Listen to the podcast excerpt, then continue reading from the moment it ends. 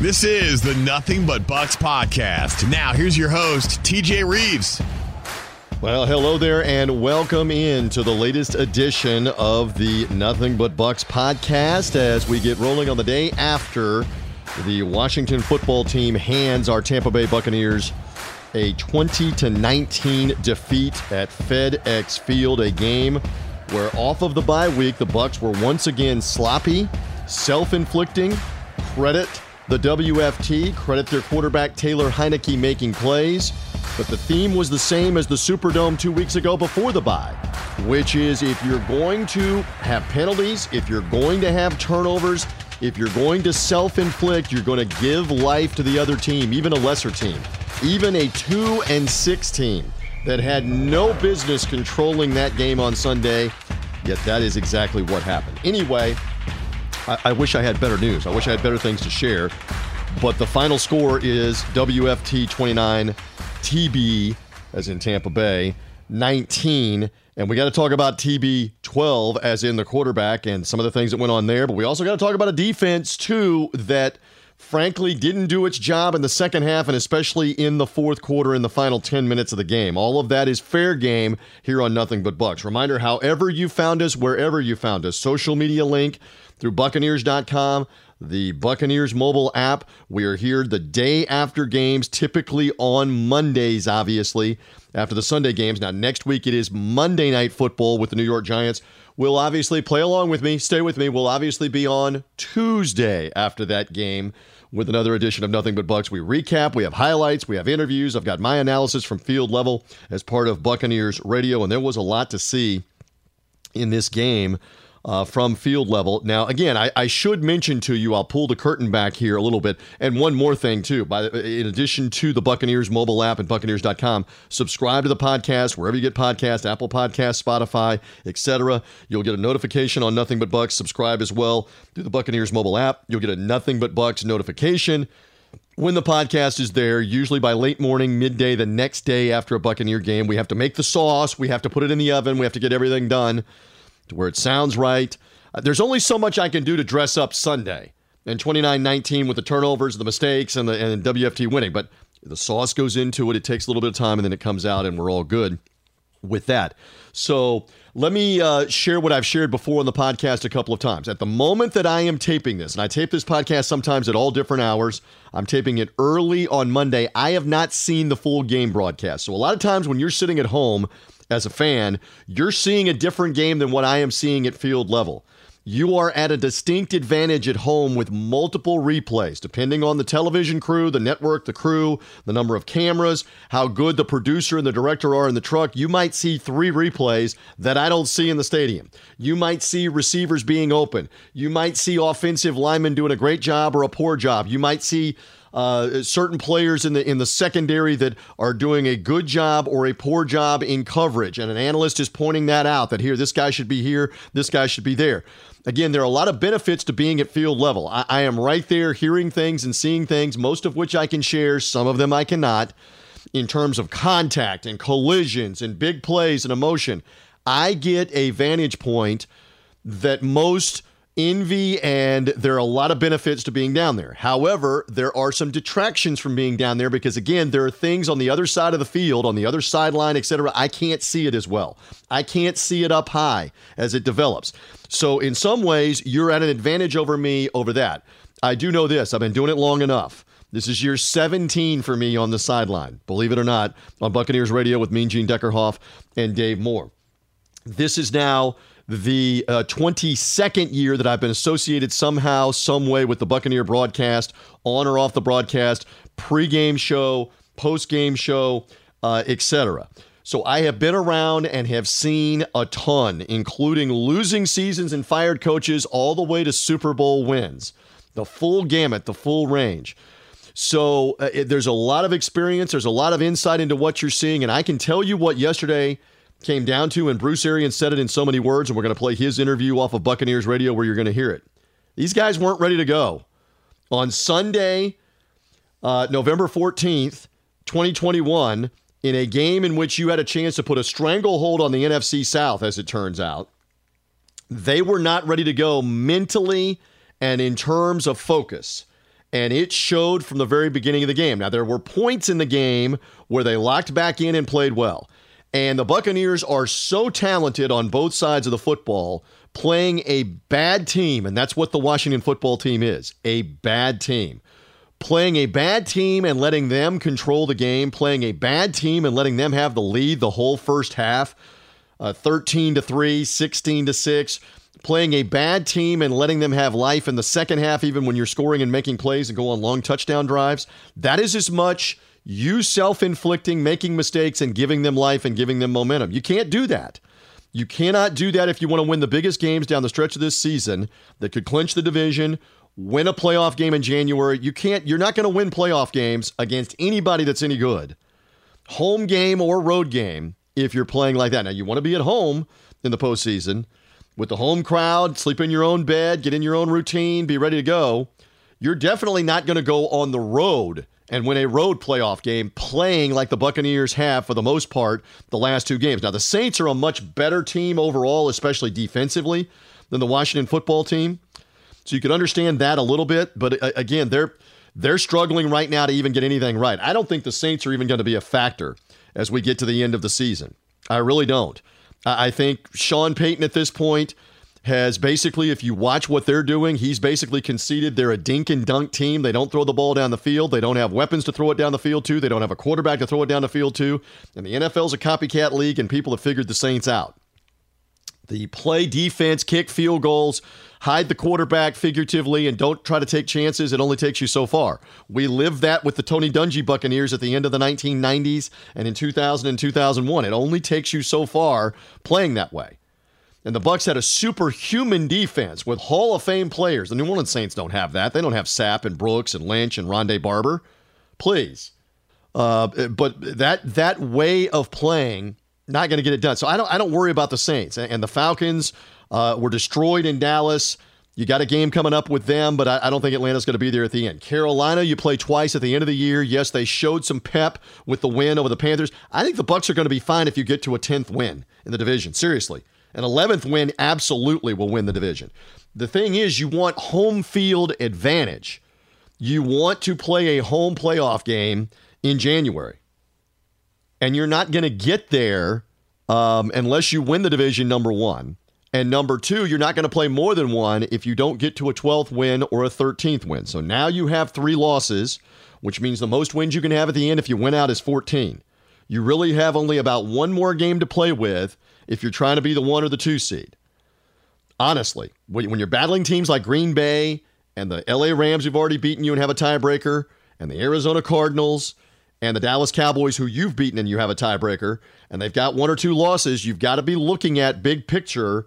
You've got to be at around 14 wins to have home field advantage, first or second seed. 13 wins probably doesn't get you the first or second seed with those other teams. Now, the Rams and the Cardinals have to play again. Uh, th- there can be other losses too for the Cowboys or the Packers while you're going along. We'll see. We'll see how it goes. But that's the that's the important thing to take away from here is that your goal right now is to get back on track, win games, and I think the division will take care of itself where you're at least at home for week one. I don't see Saints, Falcons, or Panthers being there at 11 wins or 12 wins. It ain't happening. It ain't happening. Find a way to correct it. Find a way to get there. All right, we've got highlights coming up straight ahead. We've got interviews. We've got more analysis as we go along here on Nothing But Bucks. Let's begin on what was a chilly November Sunday, chilly in Florida terms because you woke up and it was uh, right around freezing 31 32 degrees in the greater washington d.c area we were playing in landover maryland at fedex field the buccaneers have been in there numerous times through their history over the last 25 years since that place was built most recently it was obviously the january playoff win in front of no fans i will say this the washington football team used to be a proud organization with winning super bowls and a, and a huge raucous fan base and a long season ticket waiting list they are beaten down right now. Fired coach after bad season after fired coach. Does this sound familiar, Buccaneer fans from the 2010s? They're beaten down. Uh, and, and at the moment, their fan base is uh, has dwindled to the point where yesterday they were fortunate. They I don't know what they called it officially. They were fortunate if they had 50,000 people at FedEx Field. Certainly about 10 minutes, five, five, eight minutes before kickoff, the place was half full looked like about 30 or 35,000 fans. And I had been warned by several locals. I have friends, broadcasting acquaintances. They said, hey, this is not the same thing anymore. That uh, that no longer is it going to be full and rocking and the stadium shaking and loud and deafening. And I'm like, okay, advantage Buccaneers. Get in there, put an early touchdown up on the board, get the defense on the field, take take whatever crowd that's there out of the game, and roll and go for it.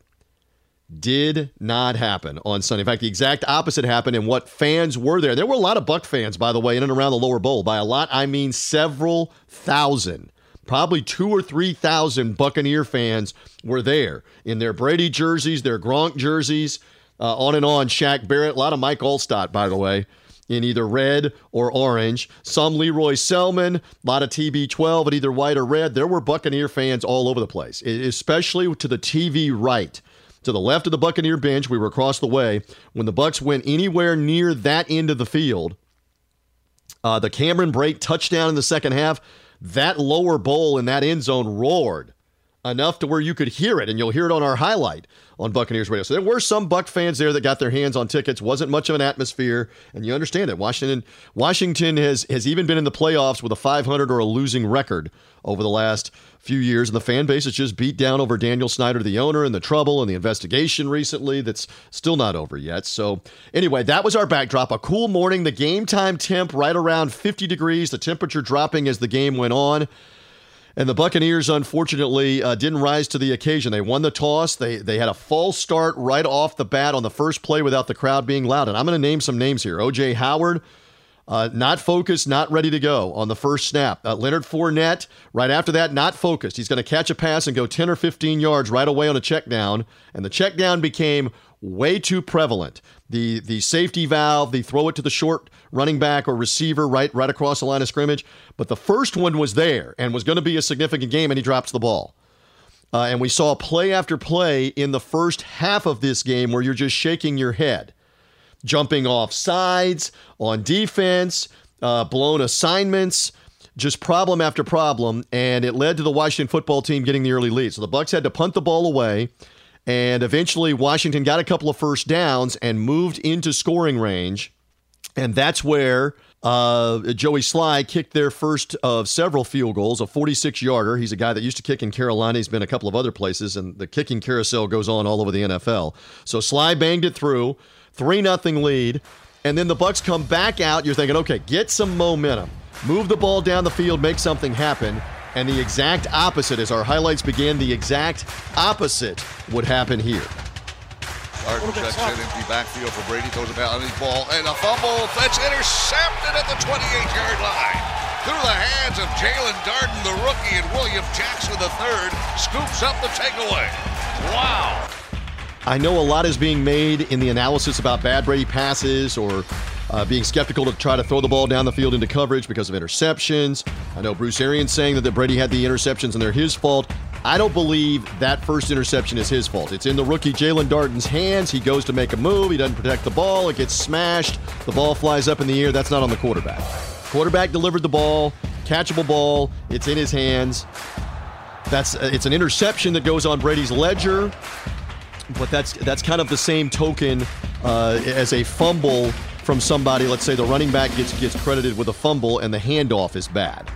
That, that, that happens all the time in fumbles in major college football and the NFL. The fumble is credited to a running back because the ball is being handed to him, but the handoff is bad. The handoff is low, the handoff is to the side, the handoff is, is coming out of the quarterback's hands. It's kind of the same thing when you're talking turnovers. Anyway, the defense did a good job of holding in and not allowing Washington to get a touchdown and make the game 10 0. So Slye kicked another field goal. And then, then this became a very critical play early on in the game, as Gene and Dave called it, with the Bucks with the ball back down 6 0. Shotgun formation, Fournette on the right hip, and Cameron Brate in motion, dropping to throw Brady. Brady throws it. It's picked off again at the 50, to the 45, to the 30 yard line. Another pick thrown by Brady over the middle on first down. And the Washington football team, Bobby McCain, has a pick. Second turnover by the Bucks. Second interception thrown by Tom Brady. Now that interception definitely on Tom Brady. Not unlike the interception at the end of the Saints game, the GOAT throwing it high uh, throwing it uh, with velocity and overthrowing Mike Evans and just missing. And Evans was pretty well covered on the play, and the deep safety is able uh, to come up with the interception. And I, I don't know if that was the whole story for the rest of the game, but it definitely became a concern for Brady's. And again, he's got all the all time records right now. He's got the seven Super Bowl wins. Who are we questioning here? But he became reluctant, if not, I'll use the word hesitant, to even look downfield for somebody down the field after that interception. Things change. And then Washington's able to move into scoring range uh, yet again. And uh, this now moves into the second quarter of the game with their time-consuming drive. And Taylor Heinicke, the quarterback who bothered the Bucks with his wheels and had a great game running the football in the playoff game, he's made some plays here and there this season. But again, they're two and six. Let's not mistake in Taylor Heinicke for Joe Theismann of, uh, of old uh, Redskin lore before they had to just call themselves the Washington football team. But anyway, Heinicke comes up here with a big throw in the second quarter and a big lead for Washington. Third down and six from the Buccaneer 20 yard line. Heinicke in the shotgun with McKissic to his left, looks to his left, looking under, gets the pass toward the end zone, wide open receiver. It is a caught ball, touchdown. Carter with a touchdown grab. We get over late with a safety, and the pass is on the money, and the Washington football team has taken a 12 to nothing lead. Where are the Buccaneers? So the two turnovers lead to to 10 points at that stage and a 13 nothing lead. And by the way, having been at both games, and that that play was right in front of me how it developed. Heinicke was going against a blitz, but he had time enough to wait for the route, and the route being run by DeAndre Carter, the receiver, was the same route the Saints ran a couple of weeks ago in the red zone, where Tre'Quan Smith got free, and Jameis Winston, obviously before the injury, found him with the pass in the left corner of the end zone on the double move. Carter did the same thing. Sold the in route, cut back to the out route. There's the football. Heinicke threw it to space, made a great throw to the space of the end zone. Easy touchdown for them. Way too easy. And a 13 0 shocking lead. I'm sure as that score was rolling across the bottom of the screen on TV or at other stadiums where games were going on, they're going, What in the world is this? That the bad Washington football team is leading the defending Super Bowl champions 13 0. But you still had a ton of time to go in this game, and the Bucks finally put a drive together. Uh, getting the ball to Leonard Fournette out of the backfield, able to get a couple completions to Chris Godwin, and finally you move into scoring territory uh, right here, and Ryan Succop gets the book gets the Buccaneers on the board. Ryan Succop hits the ball high and right down the middle. And the Buccaneers score our first points of the ball game on this Sunday in November with 6:44 to go. All right, 13-3. You're hanging in the game here at this stage, and you're trying to make plays with your defense. And you were able to make some plays with your defense uh, as this game went on. We mentioned how Devin White didn't play in the playoff game back in January because he was COVID-19 positive. Well, Devin White was out there, the Bucks' outstanding third-year middle linebacker, and he gets after it right here. First down at 15. The ball is spotted at the Buccaneer 43. Gibson, the running back, play action fake. Heine under pressure. He is sacked. Sacked, and the crowd wanted a face mask, did not get a flag. A legal play by Devin White. One of what, five sacks on the day for the Buccaneers, and we'll hear another sack highlight in a little bit.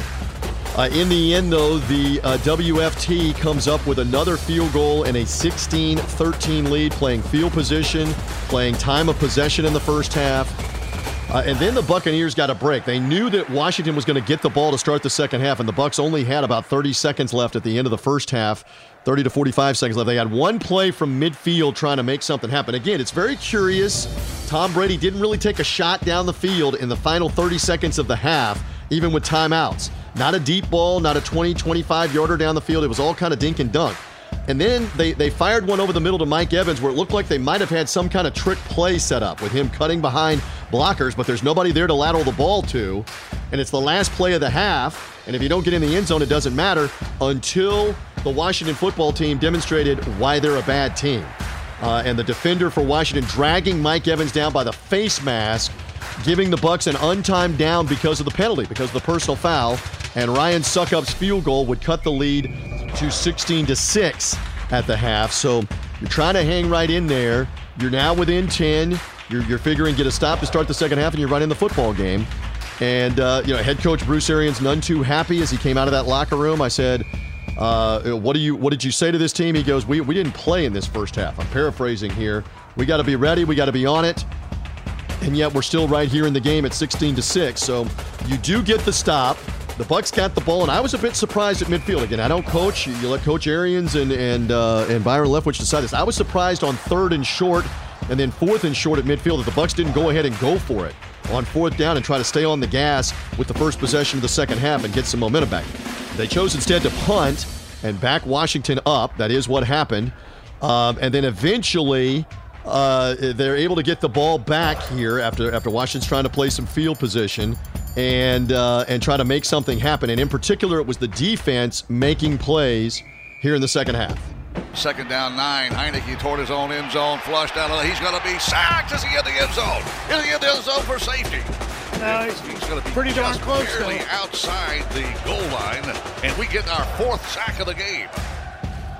Yeah, the front four getting home with the likes of Suh and Vea and Shaq Barrett and JPP. So that's the that's the sack they got, and then the Buccaneers would finally go on a short field after a short punt and Jaelon Darden returning it into uh, WFT territory. They would go on a 43-yard drive. It would eventually end right here in a goal-to-go situation. Line of scrimmage is the six-yard line of Washington. Leonard Fournette the setback. Play action fake. Brady throws toward the end. A caught ball. Touchdown. It's Cameron Brate. What a great Brate play action. gives his best imitation of a Gronk spike. And the Buccaneers score our first touchdown of the game at 16 to 12.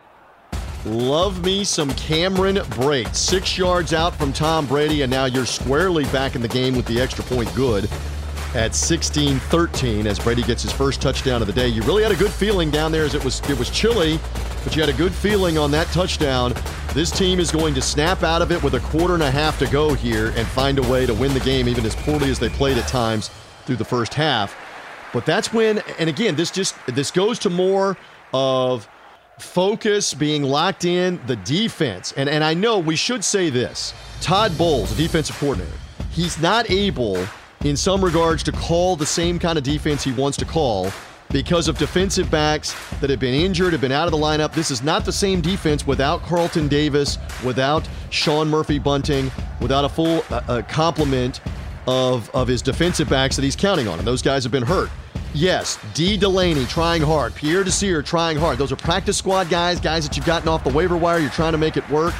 Richard Sherman, again, injured in the pregame, was out taking warmups with the first team and hurt his calf again off the bye week after not being able to play against Washington except against uh, New Orleans unless it was going to be an emergency, etc. So, anyway, you could not run the same scheme, I don't believe. You can't run the same coverage. You're concerned about man to man and being burned in some regards. Now, they did blitz some.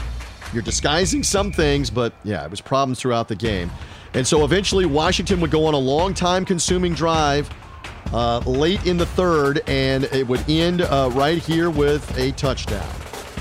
On the one yard line, they feed the ball to Antonio Gibson. He is stopped for no gain. May have lost a yard. Well, no, he keeps on fighting. Did he get in? He did. Again, the defense's inability to get off the field was big in this one. And Antonio Gibson, my Memphis Tiger, one of four Memphis Tiger running backs running around in the NFL right now with different teams. Three of them are in the NFC East, by the way. Gibson gets the touchdown. It's back to a 10 point margin. And uh, and then you're thinking, man, this is not uh, this is not where you want to be. Down by ten, you're in trouble. Yes, you've got the greatest of the all, of the all time at the controls on offense with the likes of Evans and Godwin. And uh, Godwin was about 80 percent with the injured foot, but you've got OJ Howard, you've got Cameron Brate, you've got Fournette, Ronald Jones if you need them. But the Bucks couldn't get anything going, had to punt the ball away. But then the Buccaneer defense would finally show up here and make a splash play, including one of their leaders. We're in the fourth quarter, 12.38 to go, trailing 10. Here's the snap on third and long. Heinicke has time, has time, throws a pass wide open at the 45-yard line. Fumble football, scooped up by the Buccaneers. We've got the ball inside, outside the 30, inside the 50-yard line. And Antoine Winfield gobbles up the fumbled football.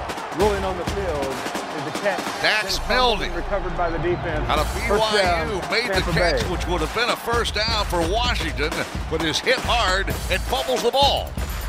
Again, Mean Gene Deckerhoff on the call, Buccaneers Radio. Lavonte David, 25th career forced fumble.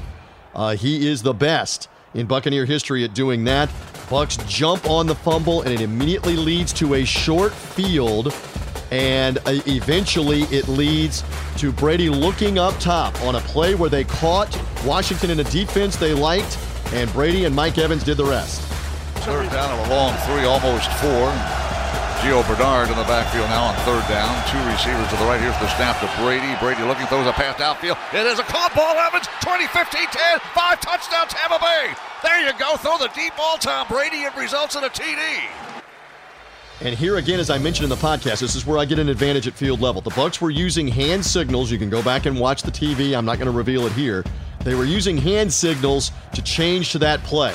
And Brady did a masterful job masterful job of looking one way while he was changing the play to Mike Evans on the other side, on the left side, because he saw the coverage and he said to the receivers, Help me bait this. I'm going to look to the right. It was Mike Evans all the way on a go route down the field, perfectly thrown by the 44 year old quarterback. And you're thinking you're right in. Un- unfortunately, at 23 19, extra point no good by the veteran Ryan Succop, who's been so money as the kicker for the Buccaneers for the last two seasons yanked it wide left, and now it's no longer a three point game with 10 minutes to go. It's still a four point game. And by the way, if you have kids and you love the cartoon movies like Monsters Inc., I, I even sent a text to my family. There were texts coming down the sideline 2319, 2319. That's from Monsters Inc. Uh, with John Goodman, Billy Crystal playing Sonny and Mike, or uh, Sully and Mike. And uh, 2319 was the code for uh, a kid has infiltrated the whole system at, at uh, anyway it, it, it, involves monsters inc the, the disney cartoon the pixar cartoon and a sock and that code number. So when the score was 23-19 i'm sure that more than one buck fan more than one fan everywhere that has little kids that remembers monsters inc and those cartoons knew about 23-19 23-19 by the way the buccaneers have won a game uh, in 2015, I looked it up to remember correctly, against the Atlanta Falcons at home, they won the game 23 to 19 that day. So 23-19 has been out there. So it's 23-19 at this point. We wanted the game to be 26-23 or even better for the Bucks to go ahead and win. But the extra point was no good. The Washington football team got the ball back. And here's what I'm saying again. Forget about uh, the, the turnovers, the problems, the penalties with Tom Brady. Uh, the defense has the game right in their lap to make a play against Heinicke get off the field. Time and again on third down and, and a near 11 minute drive to kill the clock. You allow them to run the ball. They're using misdirection, yes, with the handoffs and his mobility and the read option, but you're allowing him on third down over and over again to scramble, find wide open guys over the middle. Adam Humphries, the former Buccaneer, catches a huge third down down inside the 25 yard line to keep the drive alive with, with four or five minutes left. You're, you're killing all the time. And that catch was right in front of me on the sideline. He did a great job toe tapping. We saw him do that so many times for Jameis Winston in the Buccaneers. Now he did it for Taylor Heinicke. Give Heinicke credit. He made throws and made plays that you allowed him to make, and you were even sacking him, and you got a turnover earlier in the half. It didn't rattle him. And that's the disappointing thing for the defense. Couldn't get off the field, allowed the WFT to consume the time, and that would lead to the clinching touchdown right here. Heinicke lines up against shotgun look. He's got Gibson on his right hip. They need one yard. Oh, yard away. Here's the snap. And it's a handoff and an easy touchdown. We had everybody on the line crowded in tight. And all Lavonte David could do was shove Gibson yeah. as he crossed the plane of the end zone. Again, almost 11 minutes off the clock. It leads to seven points. If the Buccaneers could have just forced a field goal and still had like a minute left, you had a minute to go get a touchdown. They used all their timeouts, though. Washington killed the clock, and that was a very interesting call on fourth down. But Ron Rivera, Riverboat Ron, the former Carolina coach, uh, he didn't have anything to lose going forward on fourth and goal at the one yard line with 28 seconds left or 26 seconds left, whatever it was. Because even if you don't score, you're still up by four points, and the Bucks are going to have to go 98 or 99 yards without a timeout and have something heroic happen to score a touchdown and win the game. You're down by four because of the missed extra point.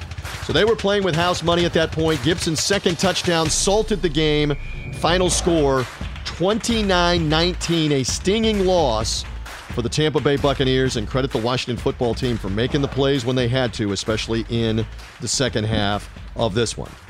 And so the Washington football team comes away with a 29-19 win, a stinging loss for the Bucks, dropping them to 6 and 3. You may look back on this game, maybe Again, if it has bearing on home field advantage, one seed versus two seed, keep in mind they changed the playoff format a year ago. Whether you're the two seed, the three seed, the four seed, You're all playing on the wild card weekend. The only team that gets a bye now is the number one overall seed. And maybe this game will factor into the discussion in, in early January of number one overall seed, and maybe it won't. Uh, may, maybe you'll get to the point where you're two or three games behind and it wouldn't have mattered. You're just, for seeding purposes in the NFC, a two, a three, a four, and trying to play at home. Again, as we sit here on Monday, November 15th, I have no doubt I have zero doubt on the Nothing But Bucks podcast. The Bucks are going to get to an 11th win, if not a 12th win, if not maybe even a 13th win. Again, down the stretch of the season, you have three losses right now, 17 game schedule, remember.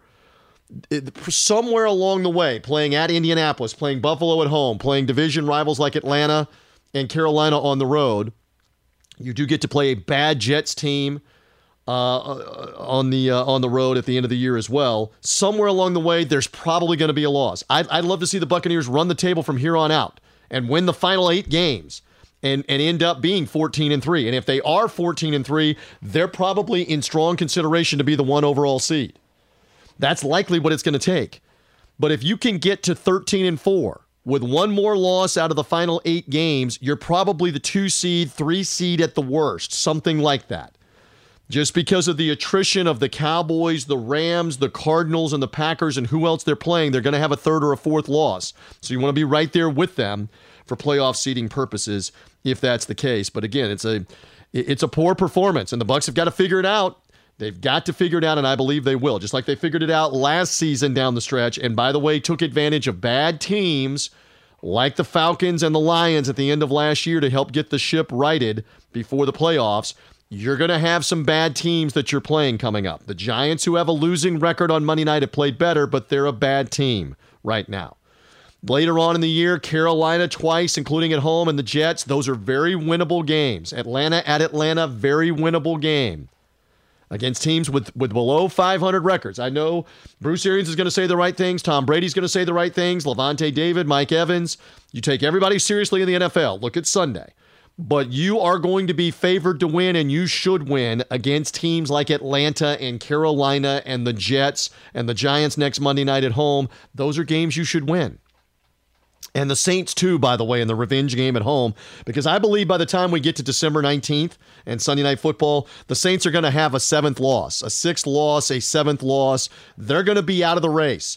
Take care of business and win two or three games here, and everybody else is going to basically fall off by the time you get to mid December in the division race. That's the plan. That's the hope. All right, let's get to the Hooters postgame show and the comments after this 29 19 loss to the Washington football team. First up, Coach Bruce Arians, and, and I, I got to admit, standing there Sunday night, uh, with him that he laid it on the line, Buck fans. I, I love his honesty. Here you go.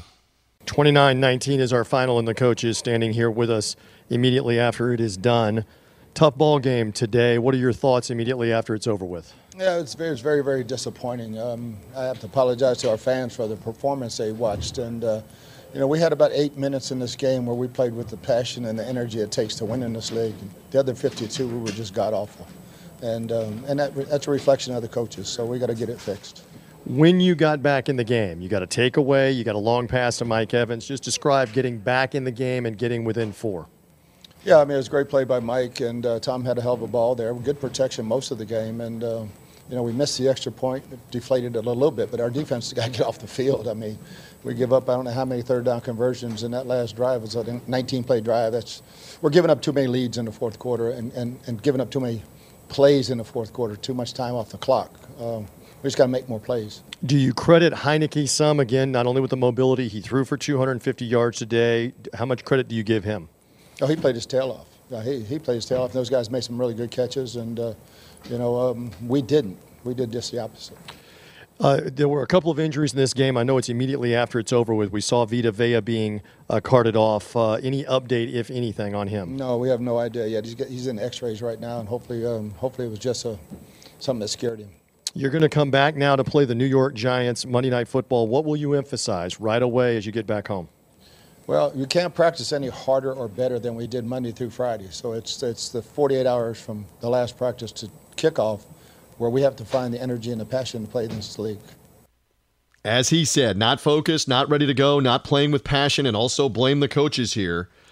And and I thought it was very interesting. One thing that he said: we had a great week of practice. You saw the focus in practice. You saw a spirited practice and good execution. What happens between Friday afternoon and Sunday afternoon in that 48 hours?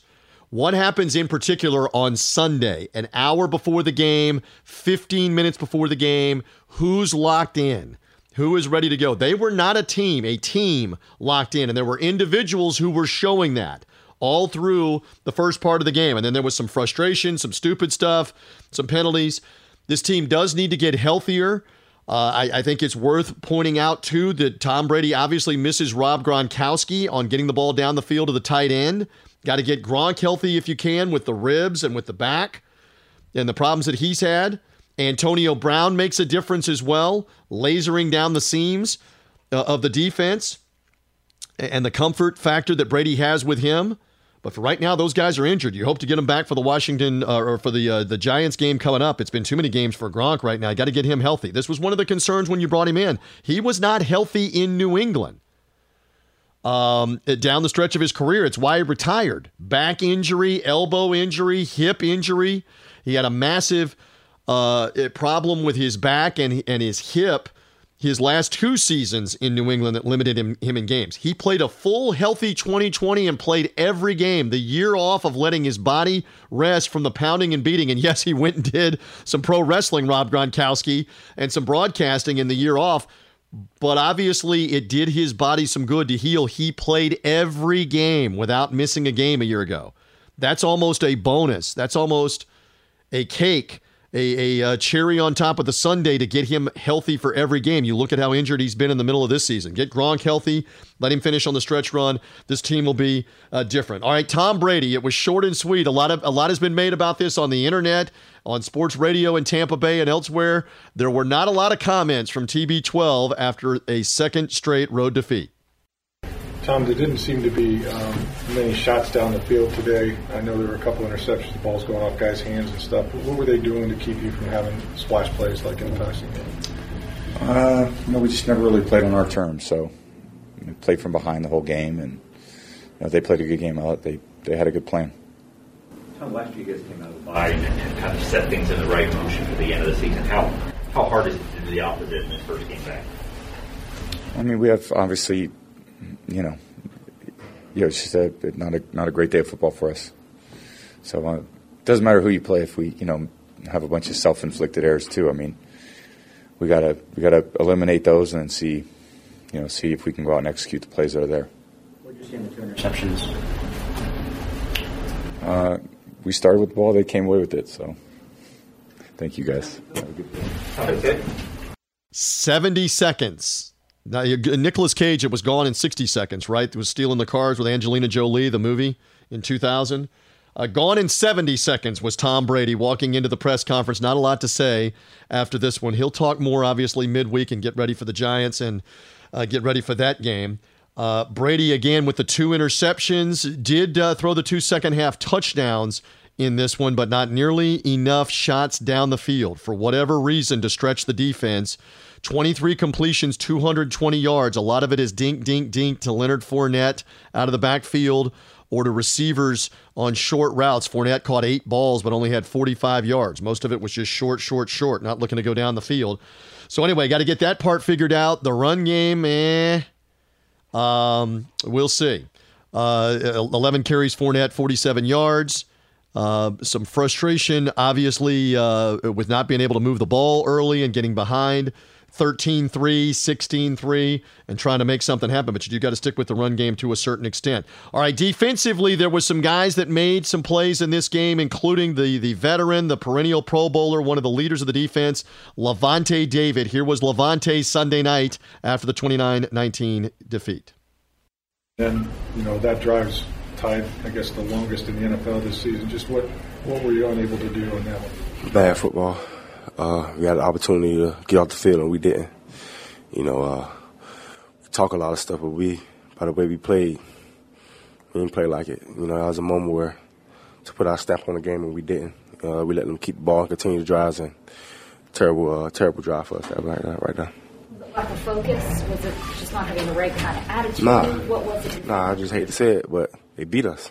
You know what I'm saying? They beat us. You got to give them their props. you know, uh, came out, drove the ball, make their plays, and we ain't make no plays. But it's not for lack of talent, though. You guys have the talent. No, no, no never a lack of talent. Uh, I believe in everybody out there, but today just wasn't it. What about the last year, you guys did so well coming out of the bye and mm-hmm. kind of getting set in the right, right direction. How mm-hmm. hard is it for this is the opposite this I don't know.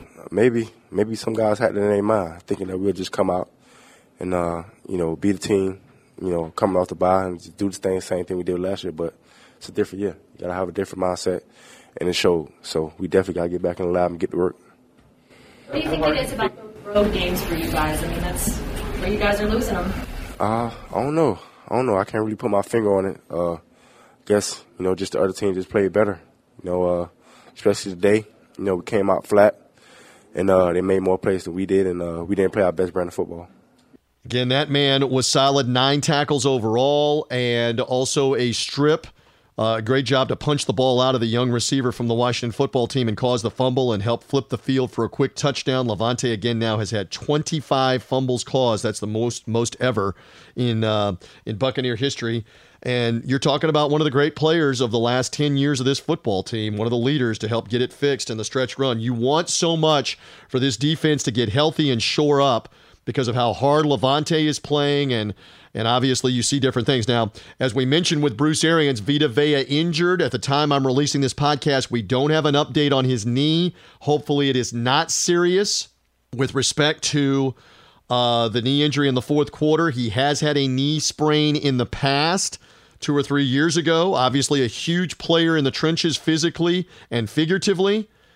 So let's wait and see uh, what the diagnosis is, and hopefully it's not serious and he can be back soon. If not for Monday night, at least back within the next couple of weeks off the knee injury because they need him for the push up the middle. And I know some Buck fans are concerned with you know Antonio Gibson getting 64 yards rushing, and they were able to get key third downs. They were using again misdirection, the read option, uh, Heinicke's wheels. Give Ron Rivera and his staff credit for mixing up the plays and guys in motion or whatever.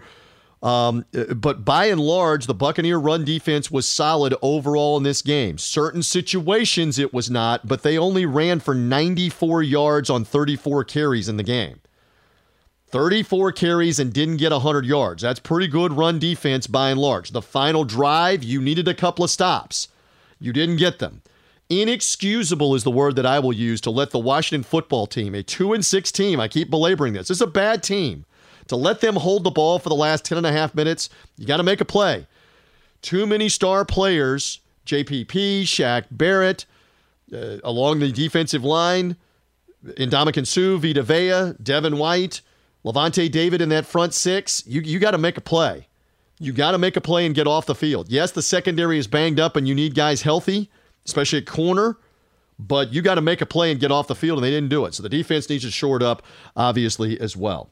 Uh, again, the final score Washington 29, Tampa Bay 19. We put that to bed. The nightmare in the nation's capital for this weekend. We're back at it with the Buccaneers back on the practice field midweek. The New York Giants will be here for Monday Night Football. A chance to bounce back, a chance to be 7 and 3. The Buccaneers can get that win. They will remain in first place. They remain in first place right now in the NFC South. A win again Monday keeps you in first.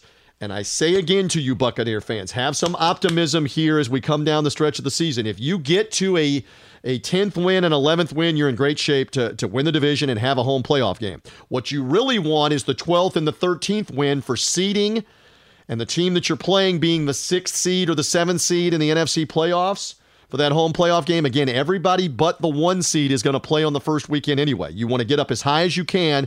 A 12th win a 13th win can help you get there. That starts with the Giants on Monday Night Football. The Giants will also come off of a bye week, just like Washington did.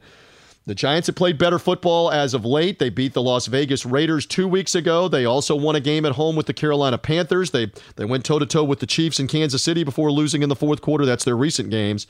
Joe Judge now back as a second year coach uh, in New York. Daniel Jones at quarterback. We remember Daniel Jones's first game as the starter. He won in Raymond James Stadium against the Tampa Bay Buccaneers, uh, scoring a touchdown on a scramble on fourth down. That'll, a lot to be made of that coming in. Buccaneers try to get back on the winning track against yet another NFC East team. Already two and one against the East, with the loss to Washington being the one defeat. Now let's go three and one, get to seven and three, right the ship, and be ready for the stretch run in late November and into December. That'll do it for this edition of Nothing But Bucks. Again, we're here the day after game, so we're here next Tuesday after the Monday night game. Subscribe away on Apple Podcasts, Spotify, Buccaneers mobile app, however you get the podcast, etc. Get that. Find us through Buccaneers.com as well. We're always here to recap with highlights, analysis, post-game interviews, etc. My thanks to Jason Behringer helping me out with all the audio, the highlights, and the interviews. Jeff Ryan's our director of broadcasting. We are on the air. Buccaneers Radio coming 7 Eastern Time on 98 Rock and the Buccaneers Radio Network for Monday Night Football. The Bucks and the New York Giants. The two primetime games that are coming at home with the Giants and the Saints will be large ones. And again, we're ready for this one coming Monday. Be ready to be there. Be ready to be loud. Be ready to get the Buccaneers back on the winning track. We're looking forward to that. I am TJ Rives. Thank you for being with me on this edition of Nothing But Bucks.